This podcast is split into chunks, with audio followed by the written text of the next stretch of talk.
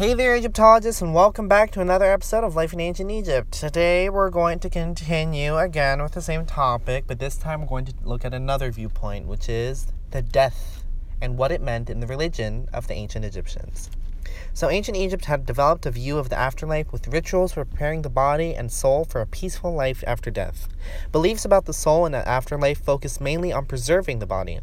This was because they believed that the Ka, a part of the person's soul that was depicted as a bird with a person's head, was still living in the body after death, and it was after death. Sorry, and it was important for the ka to be united with the ba, the spirit or soul, to form the akh.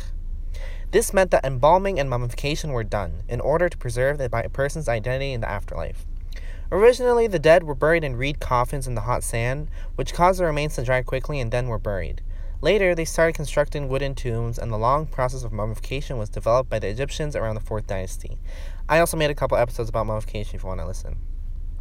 All soft tissues were removed, and the cavities washed and packed with natron, and then the outer body was buried in natron as well.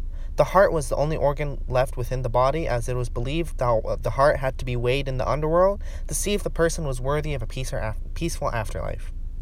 The other organs were placed in canopic jars which had seals depicting the heads of the gods that guarded the intestines.